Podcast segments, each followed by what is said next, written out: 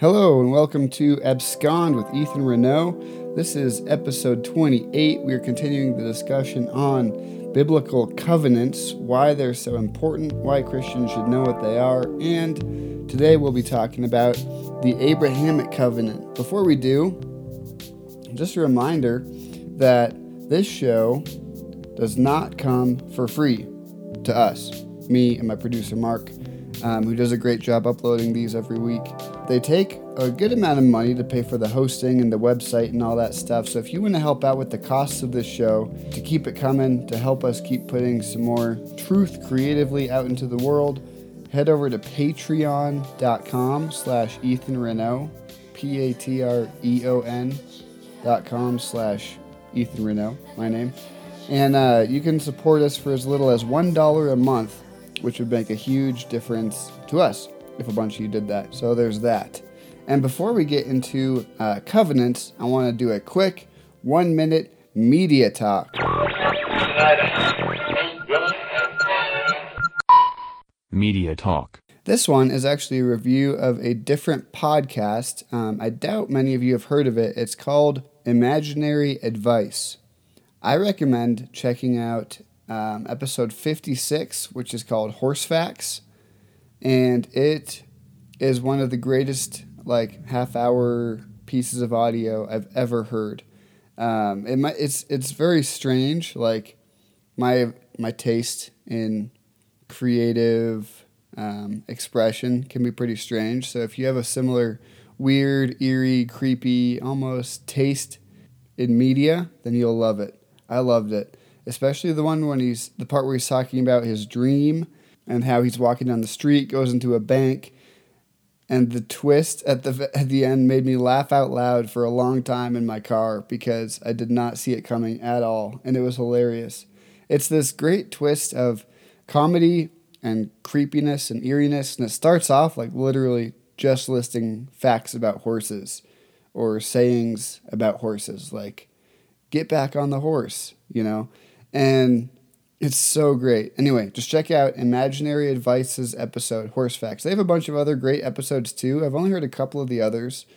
I've liked most of the others I've heard.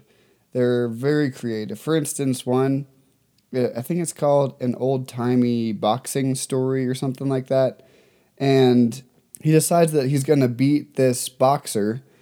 And the way that he's going to beat the boxer is by buying a time machine, going back in time, scaring the kid so badly that when he sees his face again as an adult, he just freezes up in the boxing ring.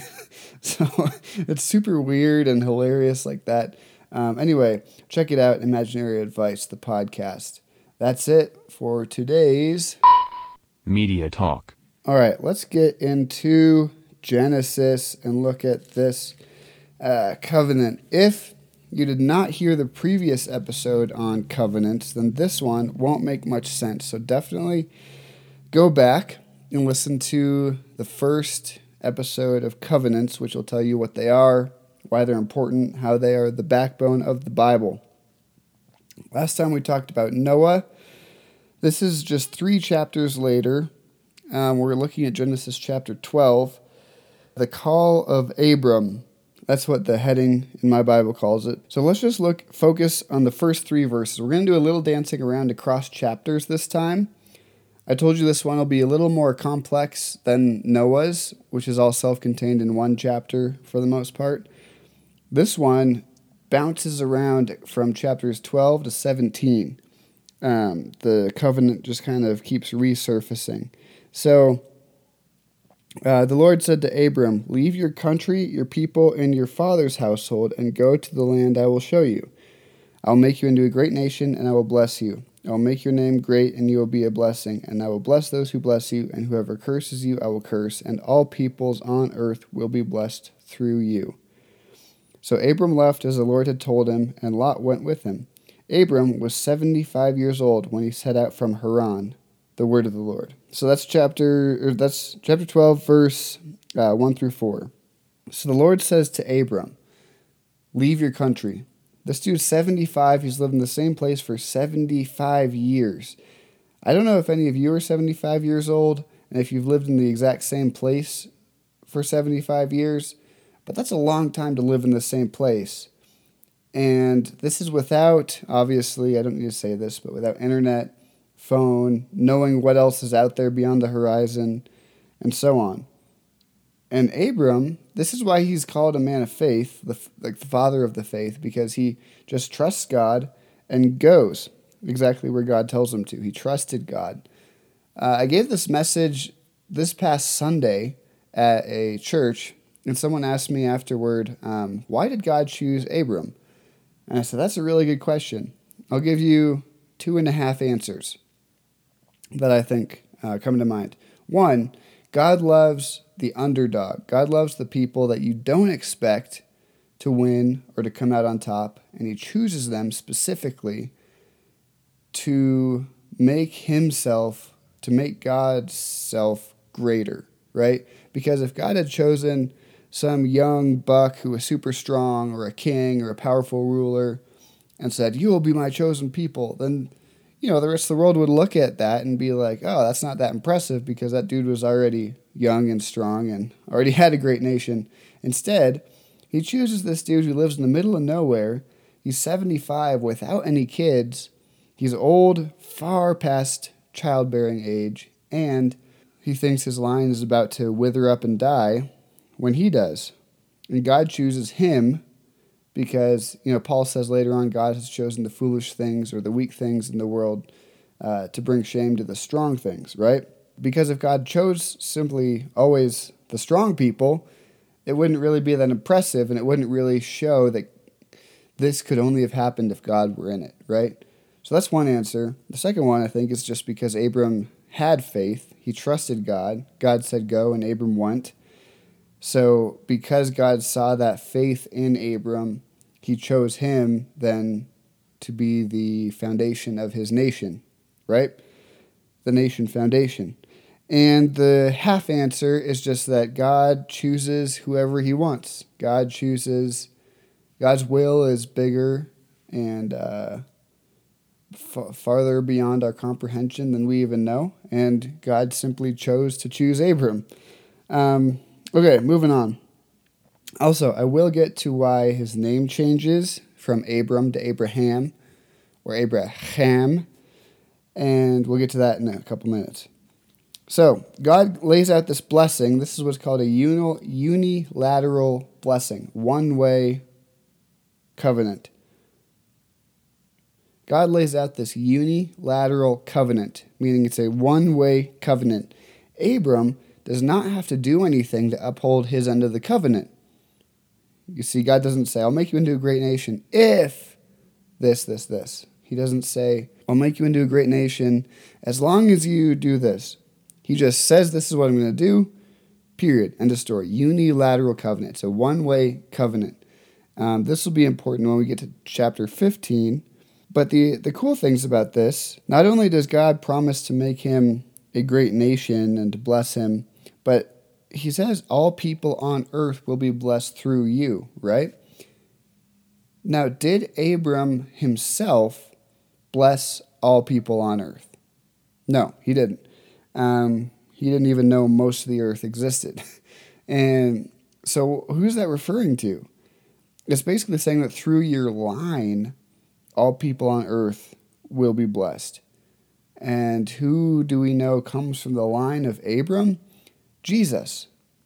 Many, many, many generations later, Jesus comes from the line of Abram, and through Jesus, all people on earth are blessed. So when Abram is promised that all people on earth will, will be blessed through him, it's really referring to Jesus. We see Jesus show up again and again throughout these covenants. We see like flashes of him as these covenants uh, roll out throughout the Bible and unfold. Now, Abram and his wife Sarai are not perfectly faithful throughout this entire narrative. And I don't want to get too sidetracked in uh, the whole story with Hagar and Ishmael. And, you know, you have like the son of the flesh and the son of the promise, Ishmael versus Isaac, and all that. Um, I want to try to focus on the main covenant, but there is this tension that we see where Abram and Sarah are like, yeah, we're not getting any younger, God. We're 80, we're 90 years old, we still don't have a son. Abram should sleep with the slave girl, you know, and uh, and they kind of doubt God and try to come up with a son their own way rather than trusting that God actually will be good on his promise. But we come to chapter 15, and the heading of this one is called God's Covenant with Abram. So God is very specific again about making this covenant with Abram. So I'm going to read starting in verse 2. But Abram said, O sovereign Lord, what can you give me since I remain childless, and the one who will inherit my estate is Eliezer of Damascus? And Abram said, You have given me no children, so a servant in my household will be my heir. Then the word of the Lord came to him This man will not be your heir, but a son coming from your own body will be your heir. He took him outside and said, Look up at the heavens and count the stars, if indeed you can count them. Then he said to him, So shall your offspring be. Abram believed the Lord, and he credited it to him as righteousness. He also said to him, I am the Lord, who brought you out of Ur of the Chaldeans to give you this land to take possession of it. But Abram said, O sovereign Lord, how can I know that I will gain possession of it? See how Abram is kind of like going back and forth. He's kind of wishy washy and doubtful. So even though he's called the father of the faith, he still seems to be pretty uh, doubt ridden. So the Lord said to him, Bring me a heifer, a goat, and a ram, each three years old, along with a dove and a young pigeon. Abram brought all these to him, cut them in two, and arranged the halves opposite each other. The birds, however, he did not cut in half. Then birds of prey came down on the carcasses, but Abram drove them away. As the sun was setting, Abram fell into a deep sleep, and a thick and dreadful darkness came over him. Then the Lord said to him, Know for certain that your descendants will be strangers in a country not their own, and they will be enslaved and mistreated four hundred years. But I will punish the nation they serve as slaves, and afterward they will come out with great possessions. You, however, will go to your fathers in peace and be buried at a good old age. In the fourth generation your descendants will come back here, for the sin of the Amorites has not yet reached its full measure. When the sun had set and darkness had fallen, a smoking firepot with a blazing torch appeared and passed between the pieces. On that day the Lord made a covenant with Abram and said, To your descendants I give this land. And then he lists a bunch of cities and people groups that we won't go through. So, that was a long chunk of scripture. Let's talk about it for a second. When I teach this, I've done this twice in youth groups, which is super fun. I always get a stuffed animal and a knife or a saw, and I say, All right, I need a volunteer. And usually a, a boy comes up, and I tell him, All right, what you're going to do, you're going to saw this animal in half from head to toe, head to tail. Saw it in half. I did this this past Sunday, and the kid like started cutting through the spine of the animal, the stuffed animal.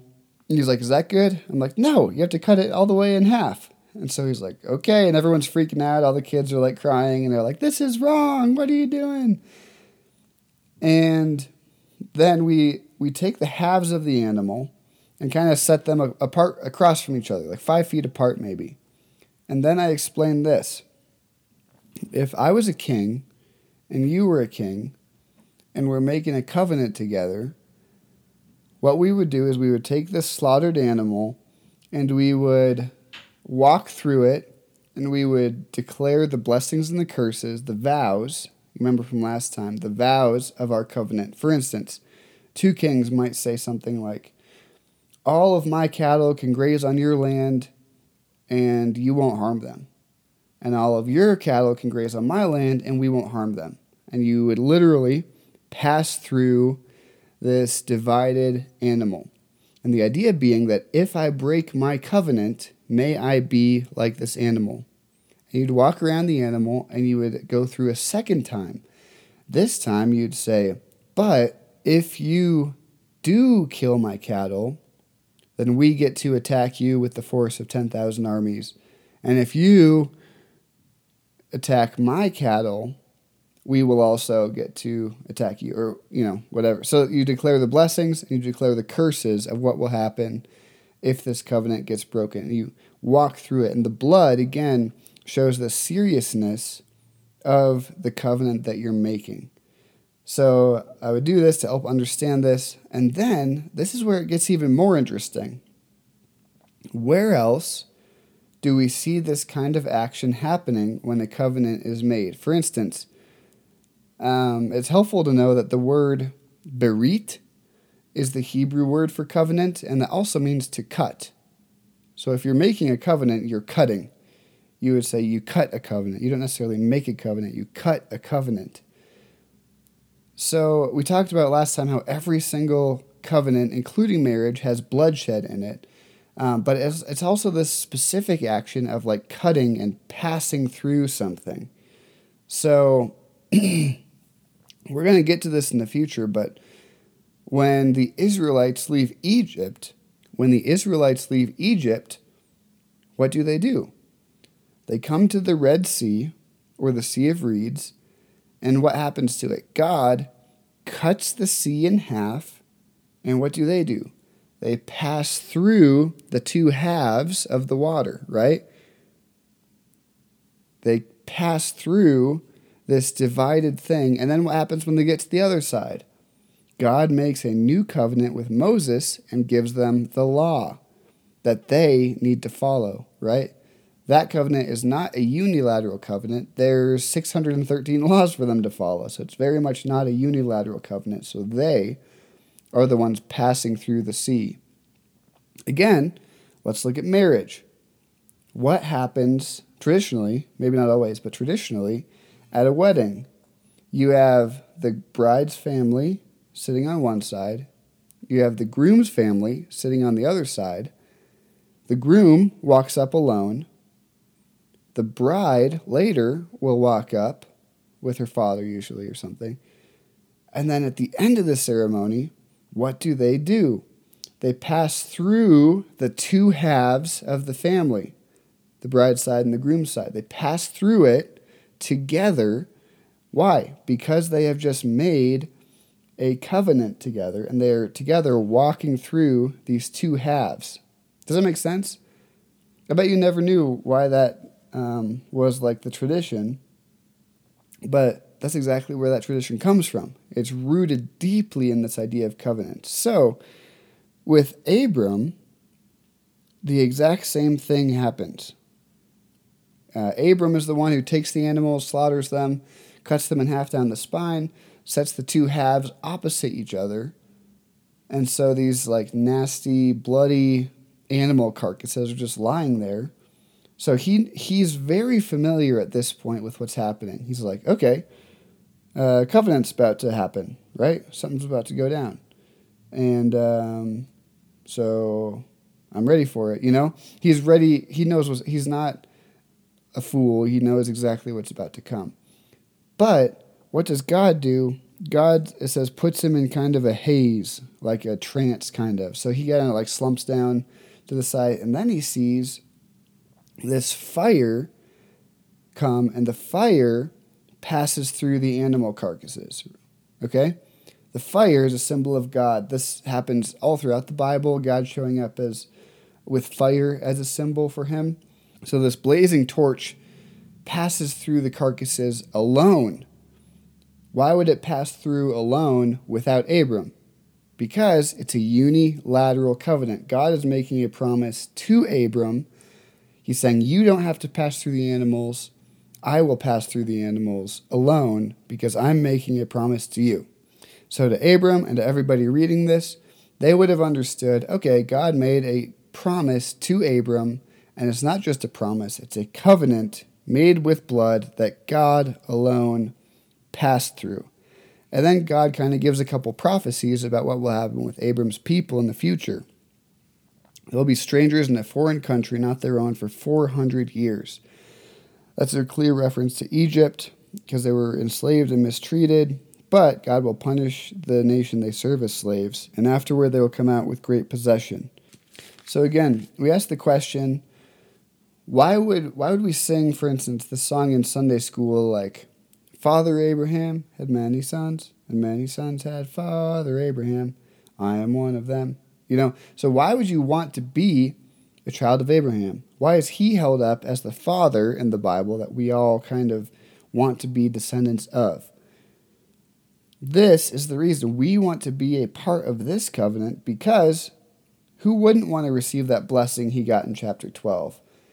Where everyone who blesses us will be blessed, everyone who curses us will be cursed. So all our friends will enjoy prosperity with us, all our enemies will be uh, mocked and put to shame, right? Who wouldn't want that? Who wouldn't want to flourish and be a great nation? Um, so when the Israelites talked about being a child of Abraham, they're talking about inheriting this blessing, participating in this covenant God made with Abram. If you're a child of Abraham, you receive blessing. Make sense? Uh, later, we can flip over to Galatians 3 and 5, where Paul mentions Abraham and says, um, Anyone who has faith in Jesus now is a child of Abraham. Your biological descent from the Jewish people doesn't matter as much as your faith in Jesus does. That's what Paul's saying. He's saying you enter into this covenant, you enter into this blessing from Genesis 12 through faith in Jesus Christ, not through blood descent from Abraham. Does that make sense? So, so far, we have the bloodshed. Abraham cuts the animals in half and lays the halves apart from each other. We have the blessings and curses. In this case, there are only blessings, no curses. Uh, God will bless Abraham. And now we're moving into the sign, seal, and symbol. And this one's super interesting. So you jump ahead two more chapters, chapter 17, and the heading of this one is the covenant of circumcision, which is really just a, a continuation of the previous covenant in chapter 15. So now Abraham is 99 years old.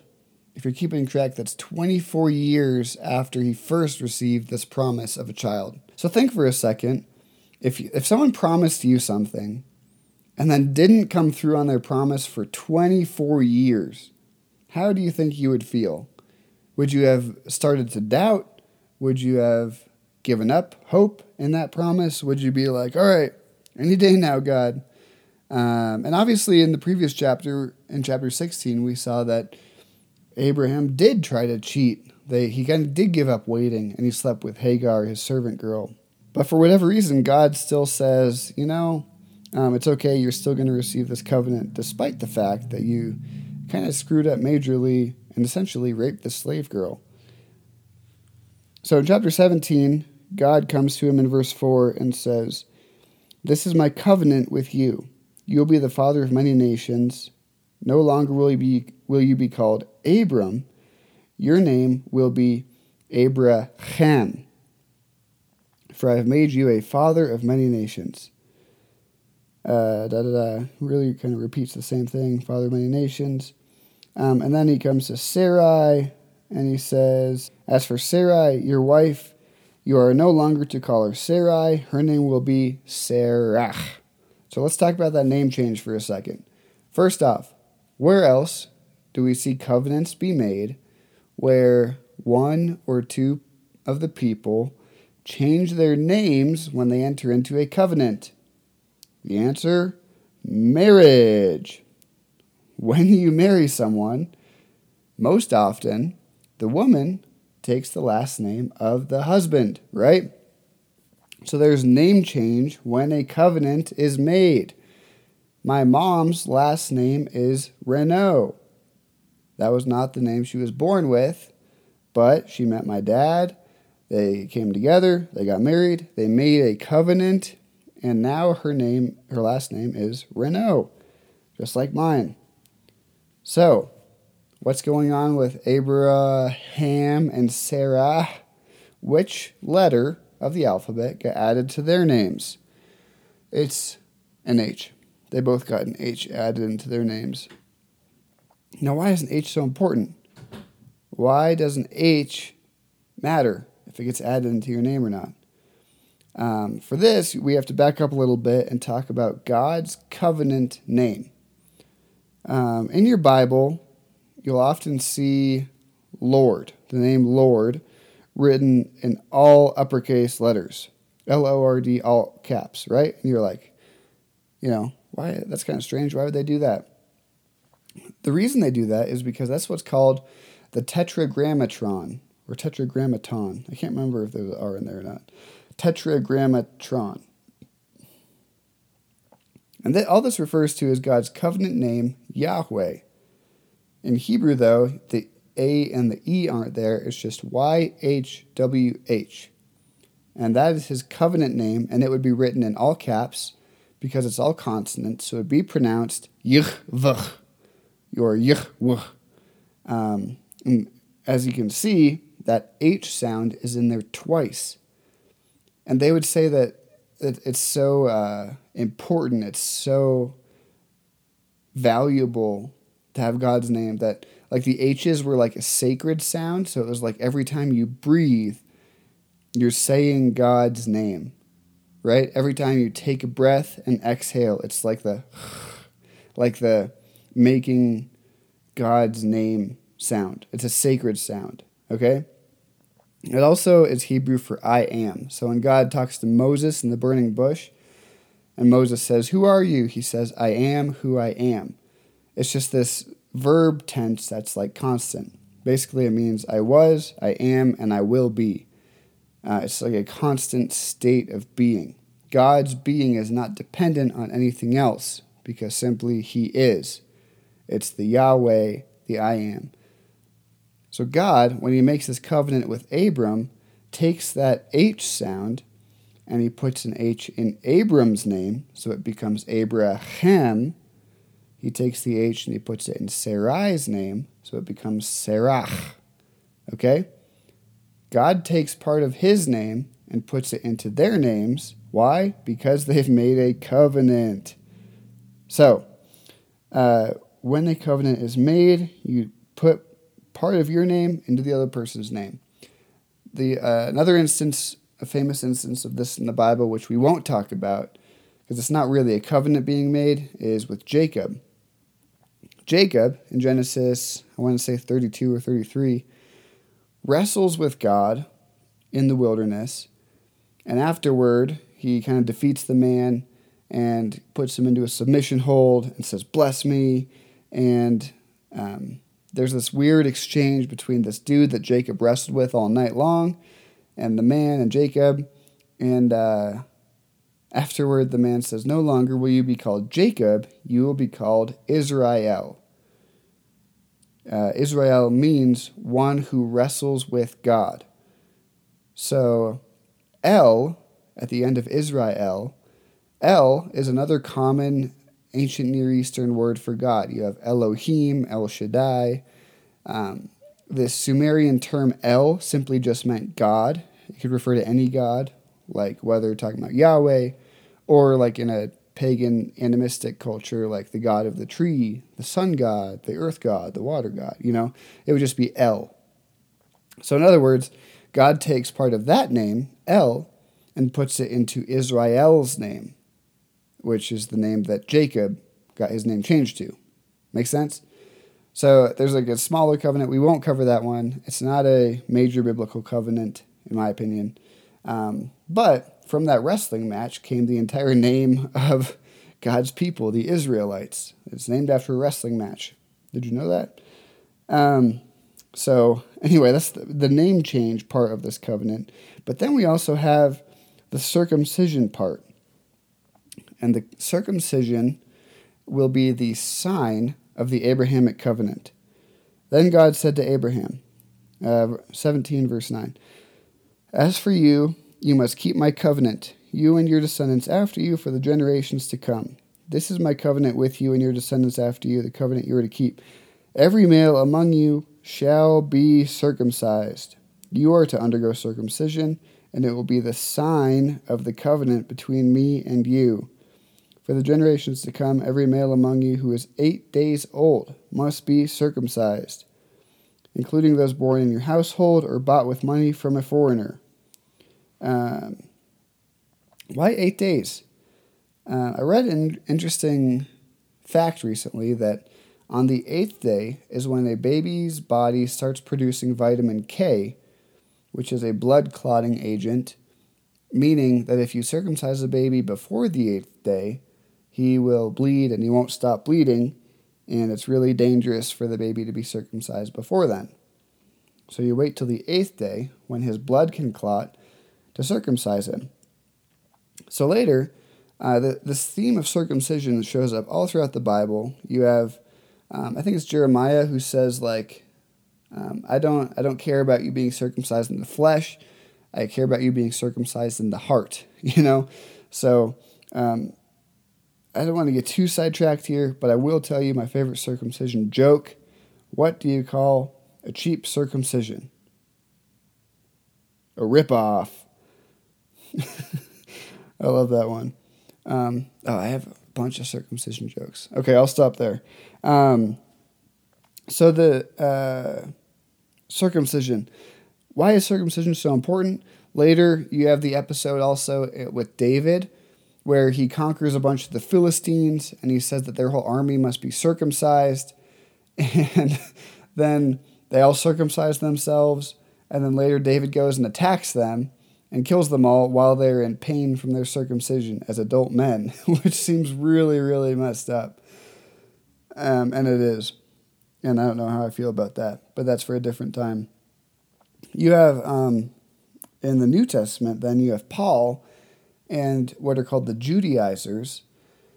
And Paul has some really harsh things to say to the Judaizers. Judaizers were people who became Christians and they're Jews. And these Jewish Christians are saying that in order to be a Christian now, the men must be circumcised and they must follow the Old Testament law or the Old Covenant law. And they have to um, you know, follow all of these laws of the old covenant in order to be Christians. But that's not how it works, right? You don't you don't apply old covenant actions or signs to a new covenant that gets made which supersedes the previous covenant. Does that make sense? So Judaizers were people who were basically saying you can't be a Christian unless you're circumcised. Because remember how last time I talked about how these covenants build on each other? They don't exist in a vacuum. All the covenants build on all the previous covenants. But we'll talk about that more when we get to the new covenant. But basically, these Judaizers are saying, you know, this is the covenant with Abraham. How can you possibly be a child of Abraham if you're not cov- if you're not circumcised? Because that is the sign of being in that covenant it's kind of a logical argument if you think about it, because if you're a child of Abraham, you're circumcised. It's pretty simple.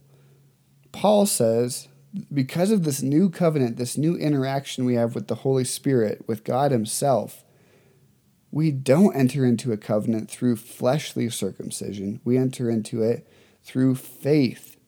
And it's through faith in Jesus, Abraham's offspring, that we become inheritors of the blessing of Abraham. Does that make sense? So, Paul also has this crazy line where he says, I wish that these people would go all the way and just emasculate themselves. Basically saying, like, they can keep on circumcising. Not only that, they can just chop the whole thing off so they can't even reproduce because we don't need them carrying that old covenant baggage into this new covenant of Christianity. So he says, I wish they would just go all the way and emasculate themselves. Pretty harsh language from Paul. He makes it very clear that we don't live under old covenant law, we live under the new covenant, which is grace and faith. He could not be more clear about that. So we have the bloodshed, the sawing in half of the animals, we have the uh, establishment of the covenant, which is super cool when God passes through those severed animals this this cutting through of the covenant. And then we have the blessings and curses, or the vows, that Abraham will be a great nation, and through him all nations on earth will be blessed. And then finally, we have the sign, which for Abraham and Sarah personally was the name change, but for the rest of his offspring it would be circumcision. Later, uh, because of Jesus and everything he did, we find out that it's better to be circumcised in the heart which is kind of a weird phrase, but it just refers to this posture of acknowledging that you enter into this covenant through faith, faith in what Jesus has done, faith in the blood he shed, instead of having to shed our own blood, circumcise our own flesh, and so on. But that was the sign uh, before Jesus for all Jewish people, for all Jewish males, that they would be circumcised on the eighth day. I think that's it for the Abrahamic covenant. Um, obviously, Isaac does get born when Abram is 100 years old. So he waits a total of 25 years for that promise to come true. And I don't know about you, but I get impatient if I have to wait like three minutes for my drinks at Starbucks. But um, he waited 25 years for his son. And by the way, how many hundred year olds do you know who are popping out kids? I don't know of any. But anyway, that's what God does. God chooses the weak and the unexpected things in this world, which is super cool. So that is the covenant with Abraham or Abram or just Abe. I hope it was helpful, and we'll be back next week to talk about. I haven't decided which one I'm going to do next week, but we will talk about one of them. Maybe we'll go back in time and do Adam's. Go back to the Adamic or Edenic covenant. Some people call it the Edenic when they're in the Garden of Eden, and the Adamic after they get kicked out of the Garden of Eden. So that'll be next week. We'll come back. If these are helpful and interesting to you, um, let me know. Send me an email, ethan at ethanrenoe.com, or just uh, reach out on Twitter, Facebook, or Instagram. It's just at Ethan Renoe. My name, pretty simple. Don't forget to support us on Patreon, patreon.com slash Renoe. That helps us keep doing these podcasts and helps me keep putting blogs out, etc., etc. So, um, all that fun stuff. I look forward to hearing back from you, and I will talk to you soon. Thanks. Bye.